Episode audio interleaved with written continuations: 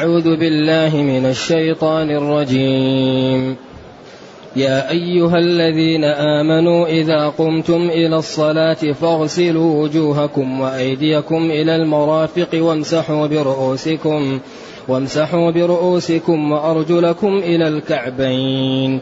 وإن كنتم جنبا فاطهروا وإن كنتم مرضى أو على سفر أو جاء أحد منكم أو جاء أحد منكم من الغائط أو لامستم أو لامستم النساء فلم تجدوا ماء فتيمموا فتيمموا صعيدا طيبا فامسحوا بوجوهكم وأيديكم منه ما يريد الله ليجعل عليكم من حرج ولكن يريد ليطهركم ولكن يريد ليطهركم وليتم نعمته عليكم لعلكم تشكرون. الحمد لله الذي أنزل إلينا أشمل الكتاب وأرسل إلينا أفضل الرسل. وجعلنا خير أمة أخرجت للناس. فله الحمد وله الشكر على هذه النعم العظيمة والآلاء الجسيمة. والصلاة والسلام على خير خلق الله وعلى آله وأصحابه ومن اهتدى بهداه. أما بعد فإن الله تعالى ينادي المؤمنين النداء الثالث في هذه السورة.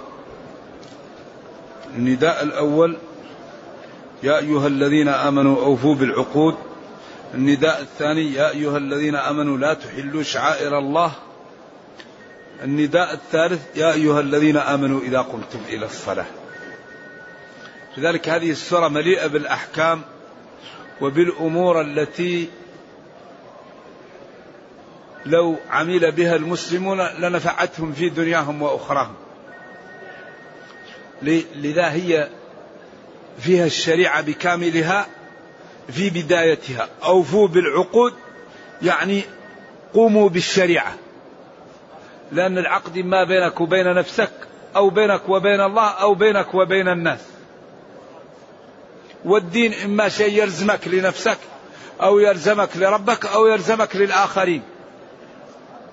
إذا هي كأنها تقول اعملوا بالشريعة والتزموا بها. ثم هذا الأمر فصل كثير من مسائله في هذه السورة وفي هذه الأشياء. لما قال ومن يكفر بالإيمان فقد حبط عمله وهو في, في الآخرة من الخاسرين. إذا ما المخرج؟ المخرج الطاعة. ومن يكفر بالإيمان فقد حبط عمله.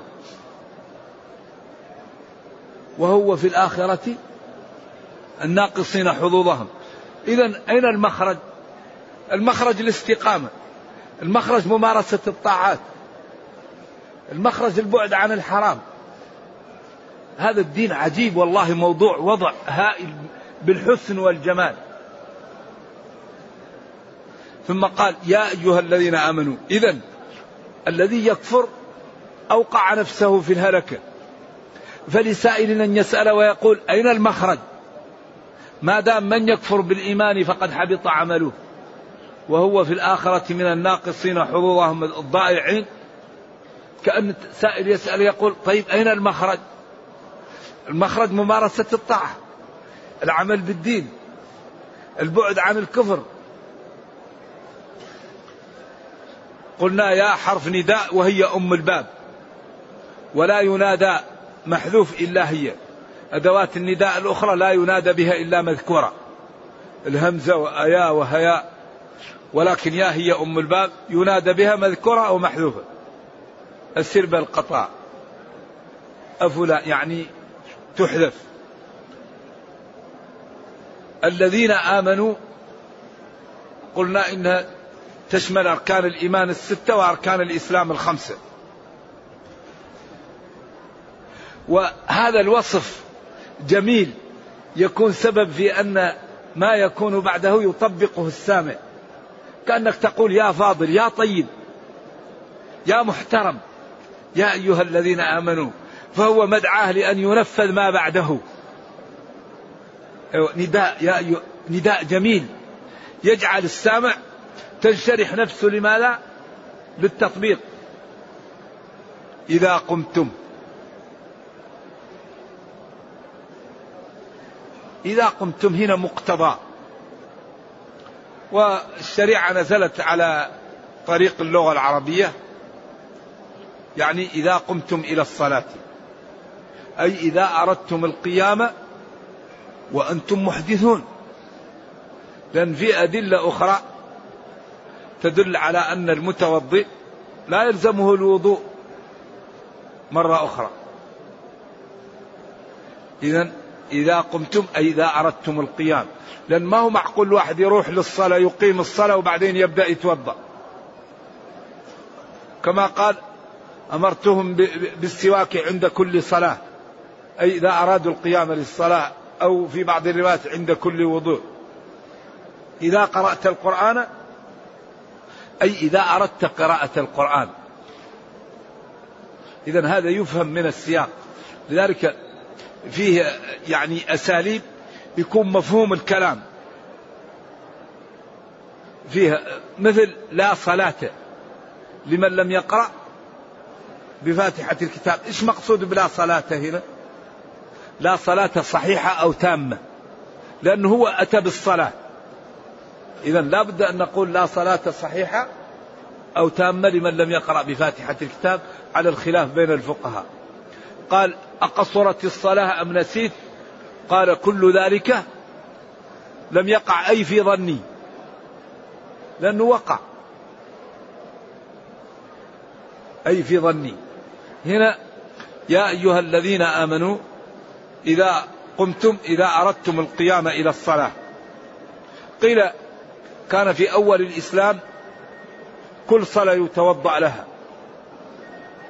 وقيل كان النبي صلى الله عليه وسلم في أول الأمر يتوضأ لكل صلاة.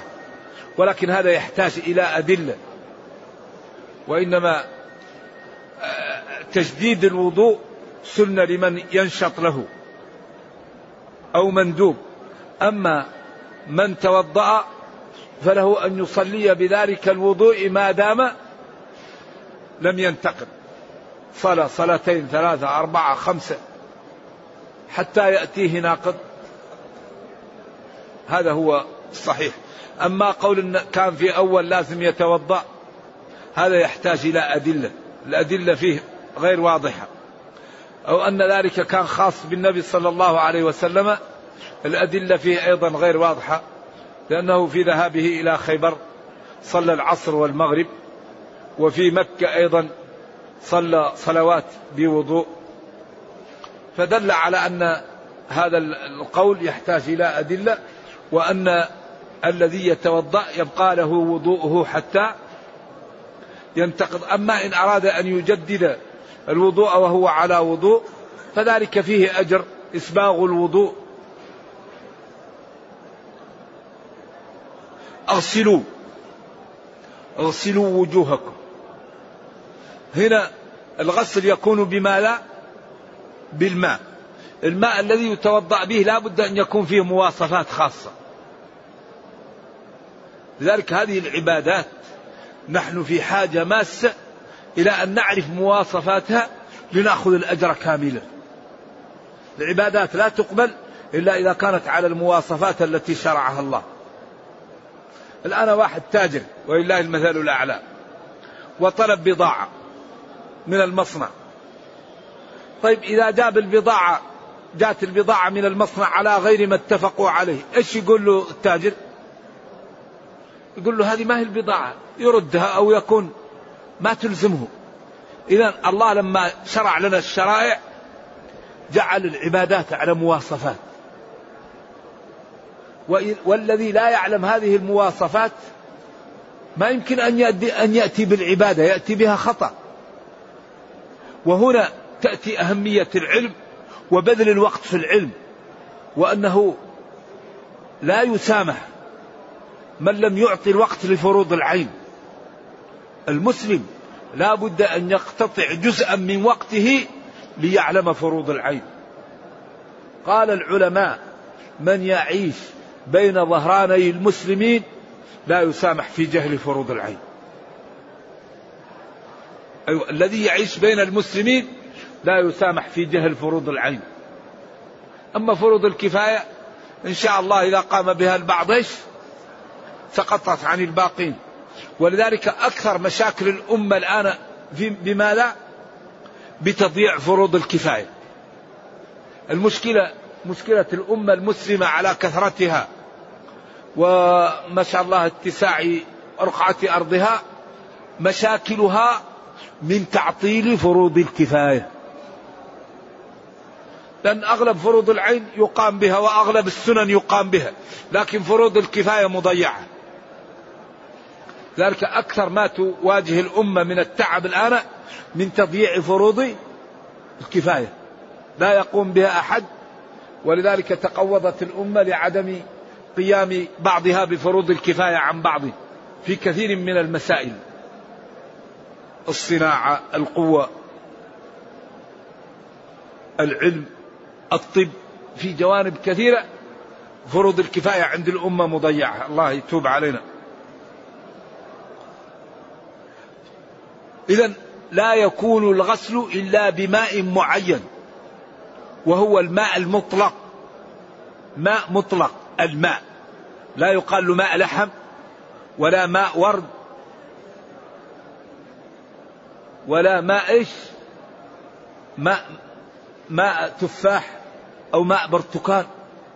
ماء مطلق ما مع شيء مطلق. نزل من السماء أو من البحر أو من الآبار والعيون. ولم يخالطه ما يفارقه غالبا. فإذا خالطه ما يفارقه غالبا وغير بعض أوصافه يكون طاهرا غير مطهر. وإن خالطه ما يغير بعض أوصافه وكان نجسا تنجس. أما إذا كان كثيرا فالماء الكثير لا ينجس. إذا بلغ الماء قلتين لم يحمل الخبث البحر الآن ما يمكن ينجس. لو تأتي بقلابات وتأتي ب...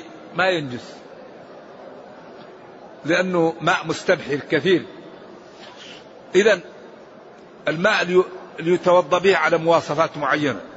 إذا قمتم إلى الصلاة أي إذا أردتم القيام إلى الصلاة وأنتم محدثون.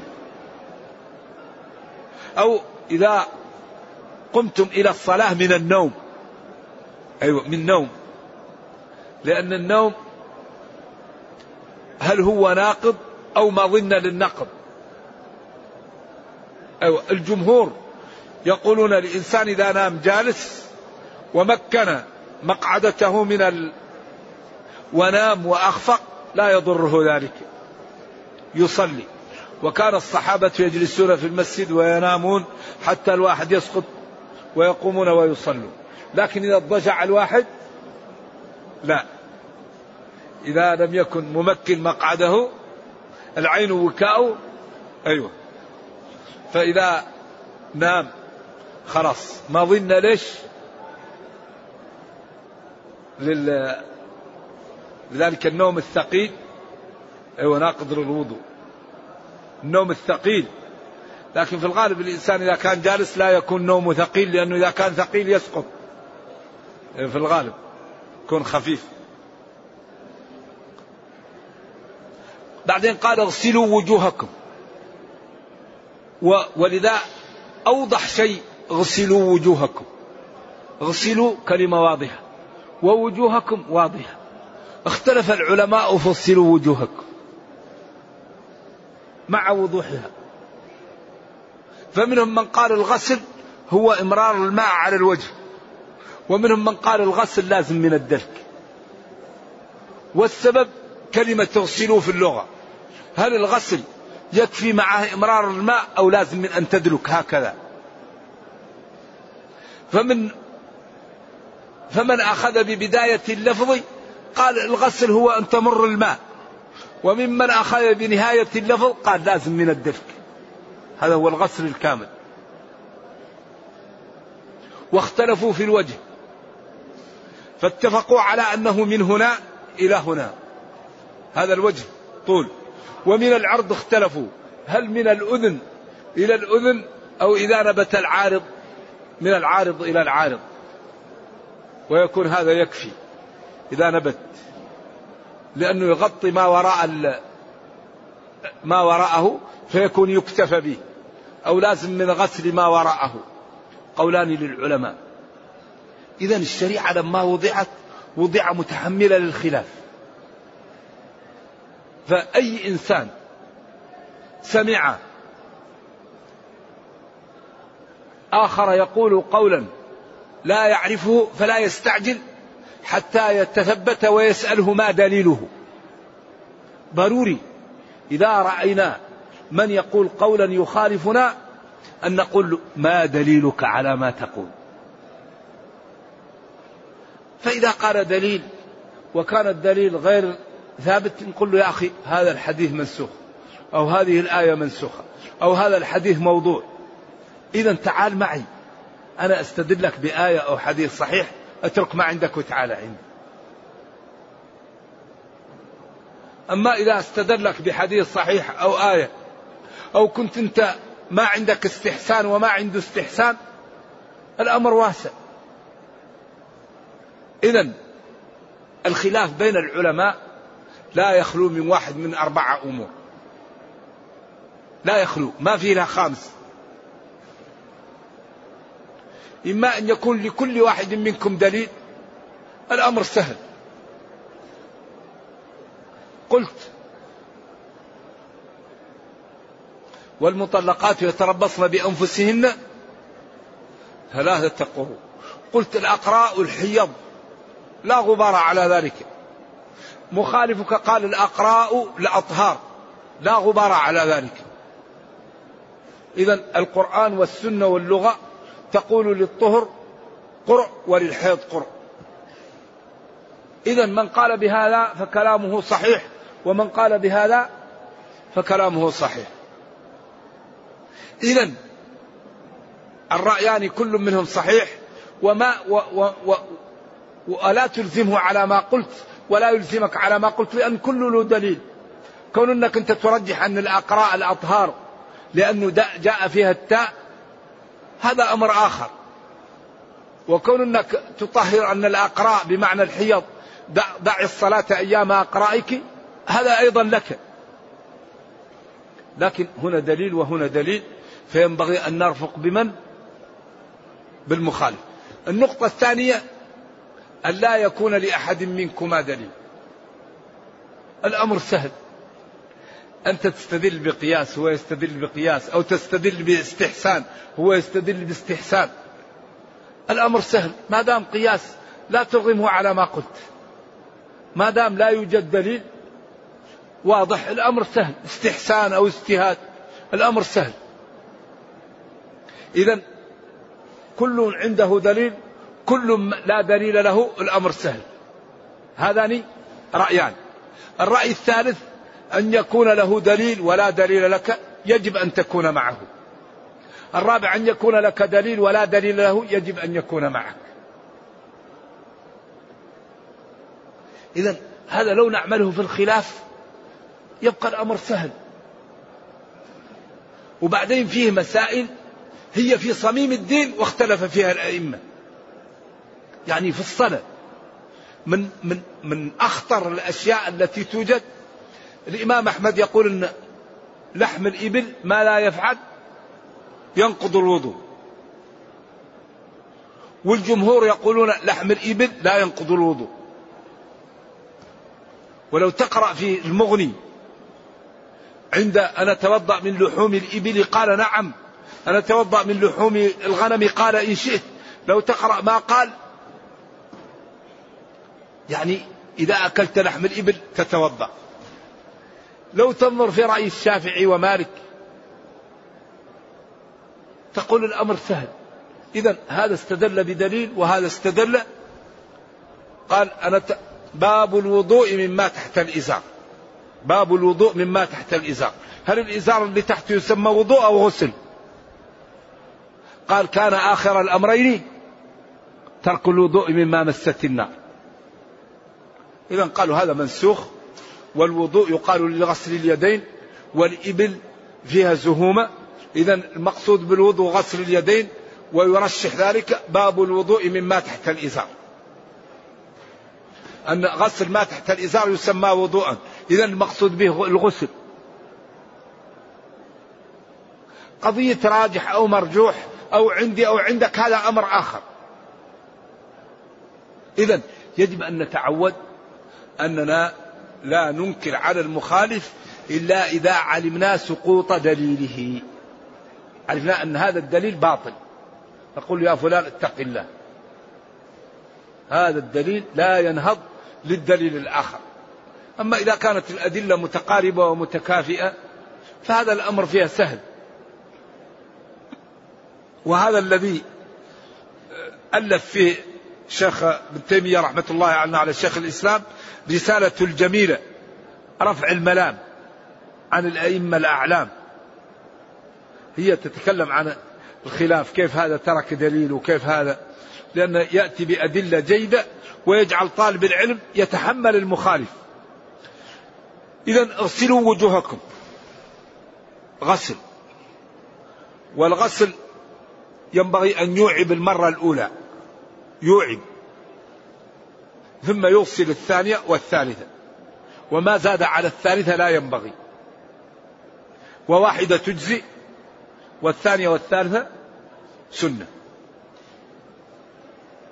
وينبغي أن لا يكثر الماء قلة الماء ولو كان عند البحر.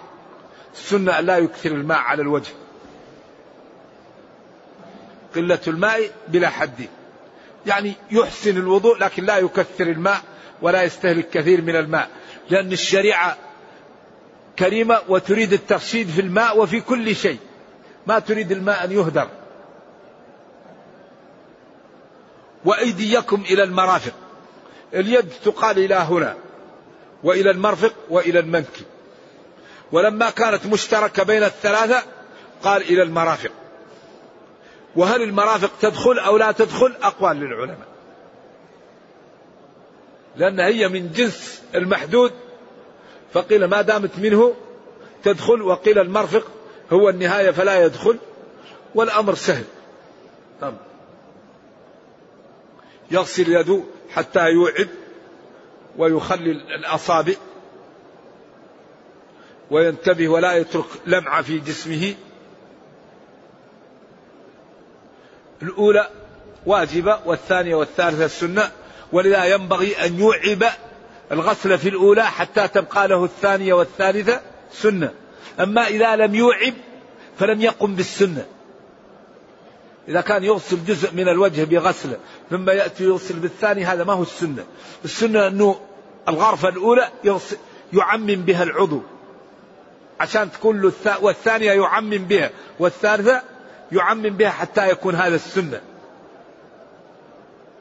ولا يترك لمعات. كثير من المسلمين لا يهتم باللمعة.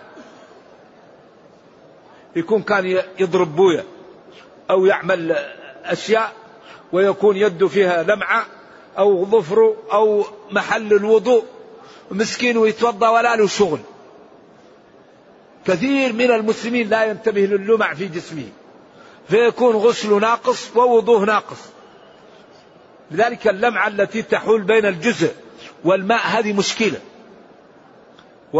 والمناكير المرأة إذا كانت تريد تتوضأ لازم تشيل المناكير لأن تحول بين الماء وبين هذا فيكون مشكل. لذلك هذا الدين دقيق بشكل عباراته دقيقة وموزون. لذلك لا بد أن نعطيه الوقت. اصلوا وجوهكم وأيديكم إلى المرافق. ثم قال وامسحوا برؤوسكم. امسحوا برؤوسكم. هذه الباء مشكلة. هل هي زايدة؟ هل هي للإلصاق؟ هل هي إيه؟ الباء تأتي ل 14 معنى. لذلك قالوا ما قال امسحوا رؤوسكم لأنه لو قال امسحوا رؤوسكم لكفى المسح باليد. لكن اليد تكون فيها بلل. امسحوا رؤوسكم امسحوا الماء برؤوسكم. كأنه يقول امسحوا برؤوسكم الماء. كان في نوع من الإقلاب أو التقديم والتأخير. فاليد تكون فيها بلل فكأنك تمسح الماء بالرأس. تجعل الماء هو الممسوح على الرأس. لأن الماء في اليد امسحوا بالماء رؤوسكم. لذلك قال امسحوا برؤوسكم. وجاء بالباء لأجل هذا. حتى لأنه إذا قال لو قال امسحوا رؤوسكم لو مسح بدون الماء لكن لا عشان يدل على أن في شيء بين الرأس وبين اليد وهو البلل الماء هذا. هل المسح هذا لازم من استيعابه كغسل الوجه؟ هذا قول المالكية. أو يكفي جزء من الرأس هذا قول الشافعية إذا من العلماء من يأخذ ببداية اللفظ ومنهم من يأخذ بنهاية اللفظ ومنهم من يأخذ بوسط اللفظ والكل صحيح. لأن القرآن نزل بلسان عربي. ومن مسح جزء قليل من الرأس قد مسحه. ومن قطع ثلاث شعرات فقد قصر. من قصرها. لأنه قال مقصرين وقال بلسان عربي مبين. إذا هذا يجزي لكن لا شك أن الأكمل إيش؟ أن يستوعب وفي فرق بين الأكمل وبين الجائز. والناس لا تلزم إلا, بالجا... إلا, إلا بالمجزي زائد على المجزي لا يلزم به. الدين يسر.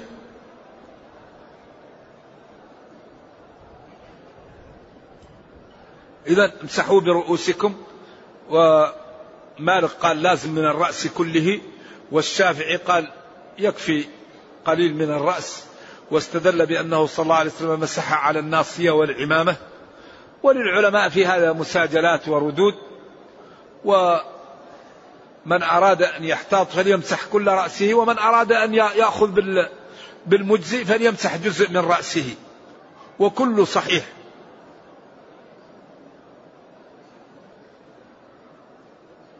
ثم قال وأرجلكم إلى الكعبين وأرجلكم إلى الكعبين. قراءتان سبعيتان صحيحتان. أما قراءة وأرجلكم واضحة. قال امسحوا برؤوسكم واغسلوا أرجلكم.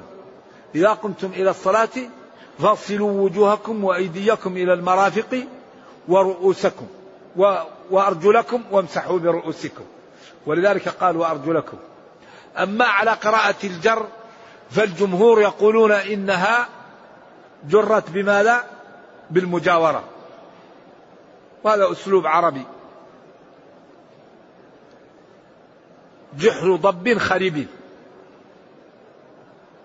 جحر ضب خريب. جرها بمجاورتها للضب.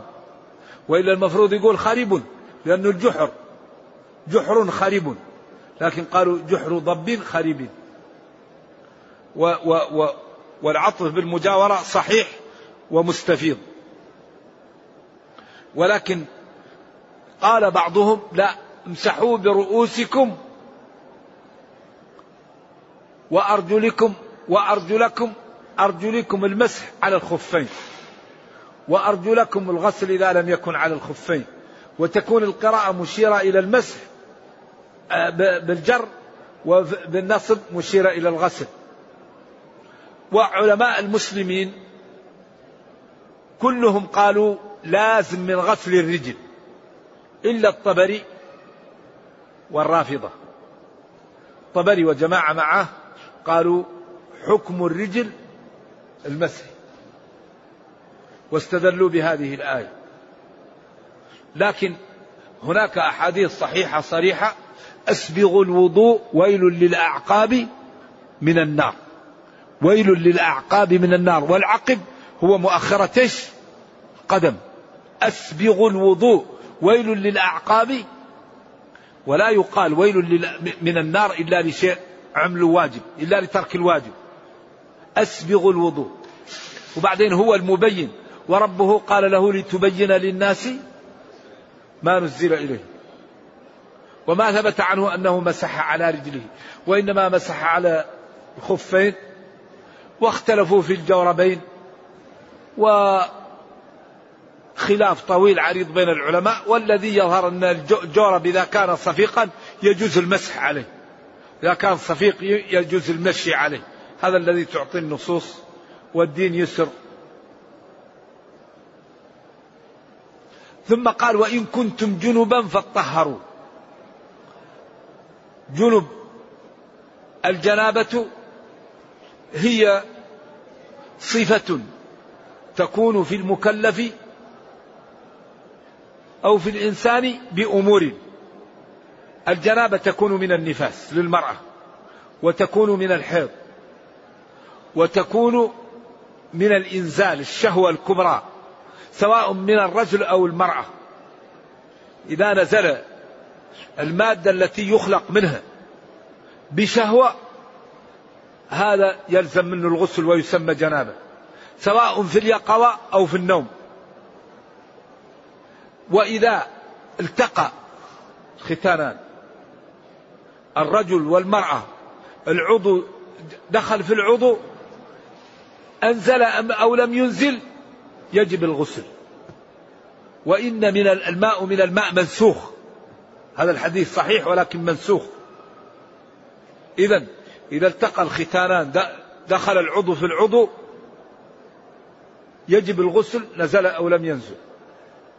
وإذا احتلمت المرأة أو احتلم الرجل ورأى آثار الاحتلام على ثيابه والمني له رائحة معروفة سواء كان رطبا أو يابسا ومعروف ومواصفاته.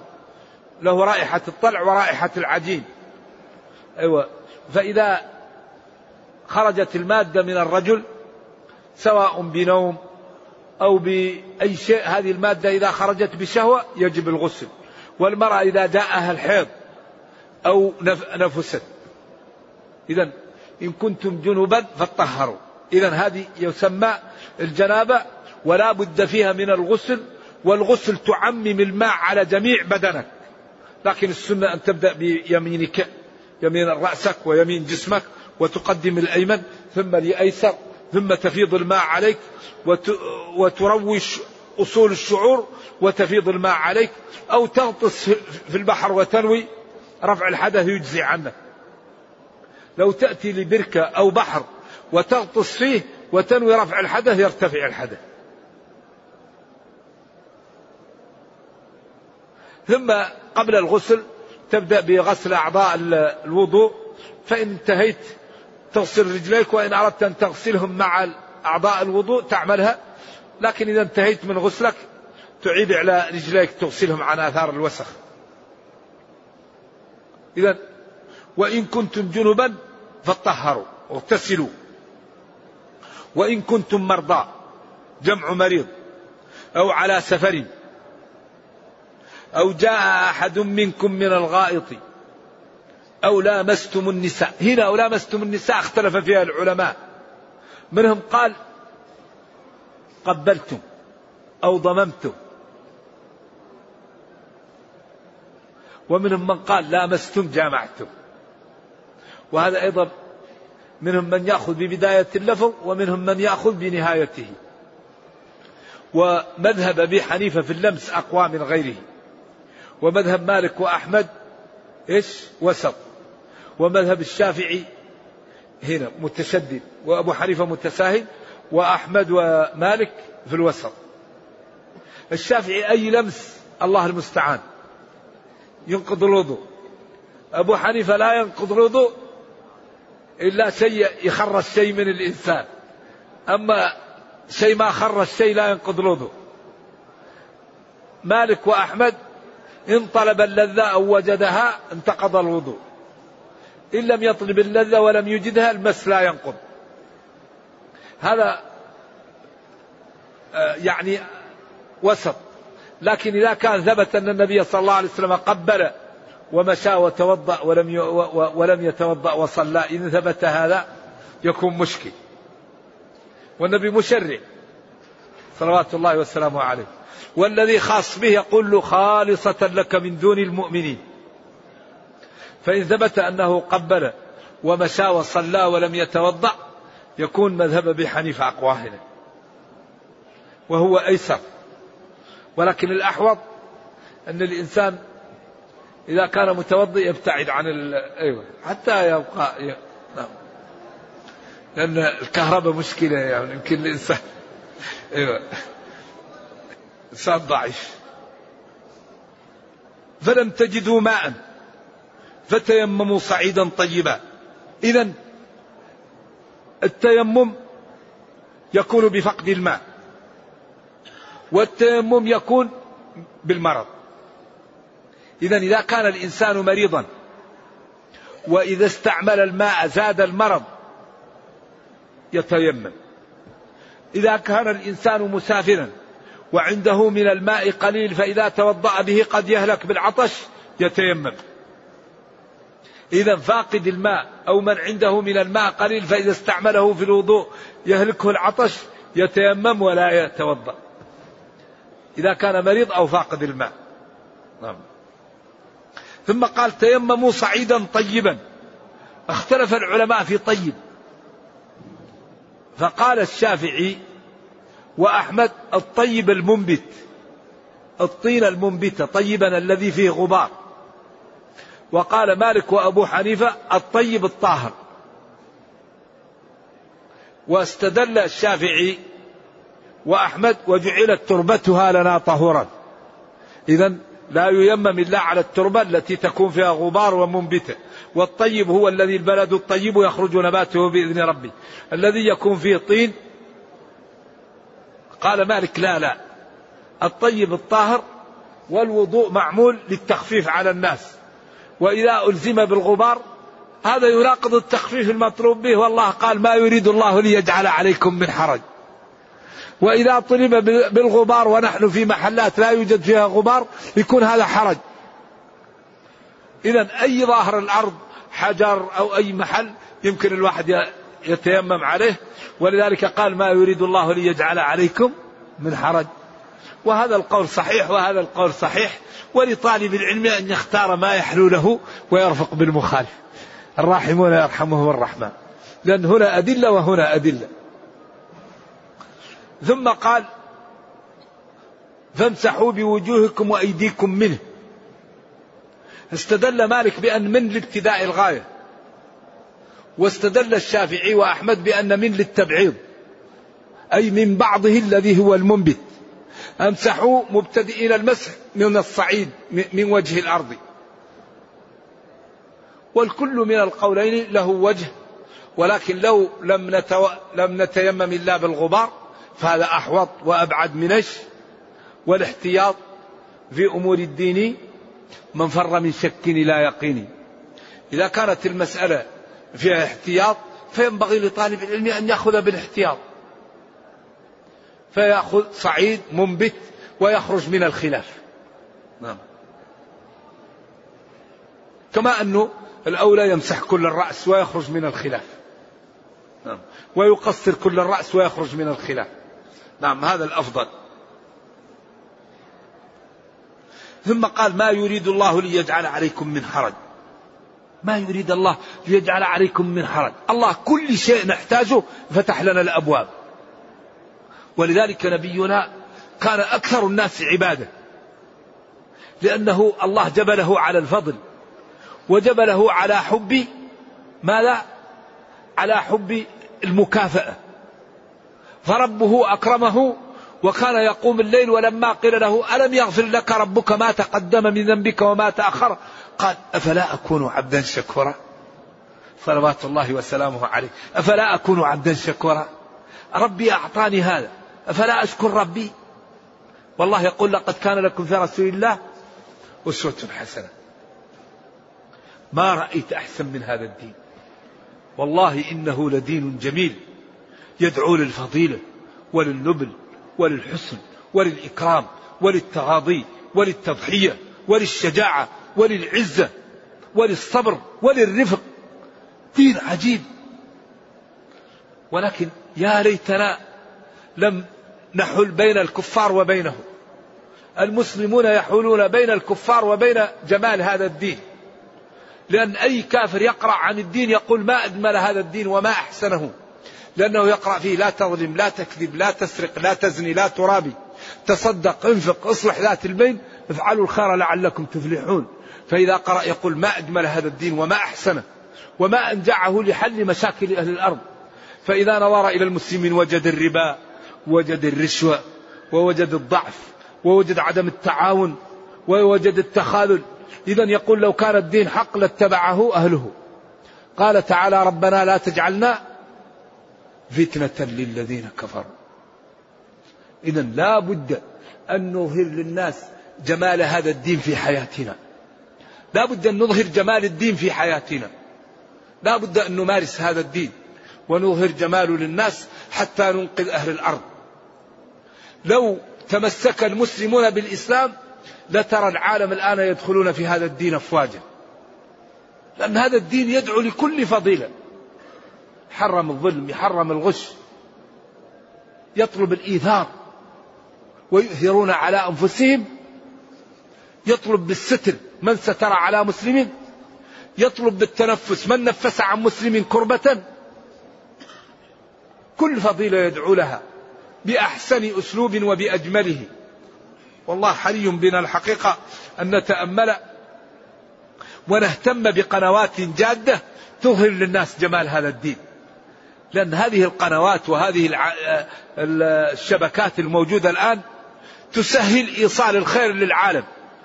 فلو عملنا قنوات جادة ومواقع ونظهر فيها جمال الدين وننزل بقوة لنفع الله كثير من الخلق بهذه الطريقة ولكن المسلمين موهوبون في تضييع الفرص. الأمة المسلمة عندها موهبة في تضييع الفرص. كل ما جاءت فرصة يضيعها. أرجو الله أن يتوب علينا. ولكن يريد ليطهركم وليتم نعمته عليكم لعلكم تشكرون.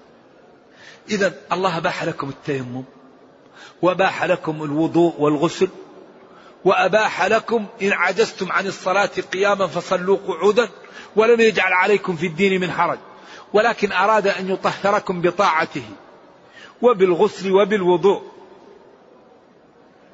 وليتم نعمته عليكم. لعلكم تشكرون. لأنكم إذا شكرتم ربكم زادكم وأتم عليكم نعمتي وقال تعالى لئن شكرتم لأزيدنكم. نرجو الله جل وعلا أن يجعلنا وإياكم من الشاكرين. اللهم اجعلنا من الشاكرين. اللهم اجعلنا من الشاكرين. اللهم أرنا الحق حقا وارزقنا اتباعه. وأرنا الباطل باطلا وارزقنا اجتنابه. ولا تجعل الأمر ملتبسا علينا فنضل. ربنا أتنا في الدنيا حسنة وفي الآخرة حسنة وقنا عذاب النار. اللهم اغفر لنا ذنوبنا كلها دقها وجلها أولها وآخرها علانيتها وسرها. لا إله إلا الله العظيم الحليم. لا إله إلا الله رب العرش العظيم. لا إله إلا الله رب السماوات ورب الأرض رب العرش الكريم. اللهم يا رافع السماوات بغير عمد. ارفع عن إخواننا في فلسطين ما حل بهم. اللهم ارفع عن إخواننا في غزة ما حل بهم. اللهم رد عنهم كيد يهود. اللهم عليك باليهود الغاصبين. اللهم عليك باليهود. اللهم إنهم طغوا وتجبروا وتكبروا وقتلوا الأطفال والشيوخ والنساء. اللهم عليك بيهود اللهم إنك قلت وقولك الحق ادعونا استجب لكم. اللهم إنا نتدعوك ونتضرع لك. أن ترد عن إخواننا كيد أعدائهم. اللهم إنا نسألك أن تفرج عنهم. اللهم انصرهم على عدوك وعدوهم. اللهم انصر المسلمين في كل مكان. اللهم وحد صفوفهم. اللهم قوي شوكتهم. اللهم رد عنهم كيد أعدائهم. اللهم إنا نسألك أن تحفظ المملكة العربية السعودية وأن تحفظ جميع بلاد المسلمين. اللهم احفظها واحفظ حكامها ومحكومها ورجالها ونساءها وأطفالها واحفظ جميع العالم الإسلامي. اللهم إنا نسألك أن ترد عن المسلمين كيد أعدائهم. اللهم ارحم ضعفنا. اللهم تجاوز عن سيئاتنا. سبحان ربك رب العزة عما يصفون. وسلام على المرسلين. والحمد لله رب العالمين. والسلام عليكم ورحمة الله وبركاته.